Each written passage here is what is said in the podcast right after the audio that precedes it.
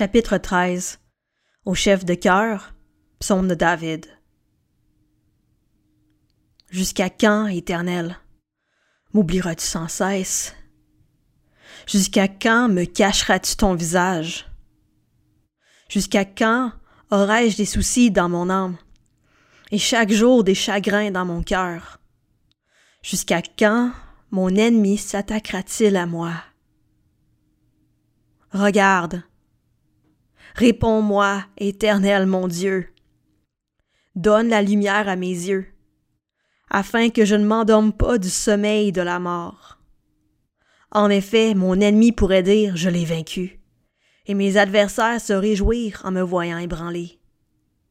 Moi, j'ai confiance en ta bonté. J'ai de la joie dans le cœur à cause de ton salut. Je veux chanter en l'honneur de l'Éternel, car il m'a fait du bien.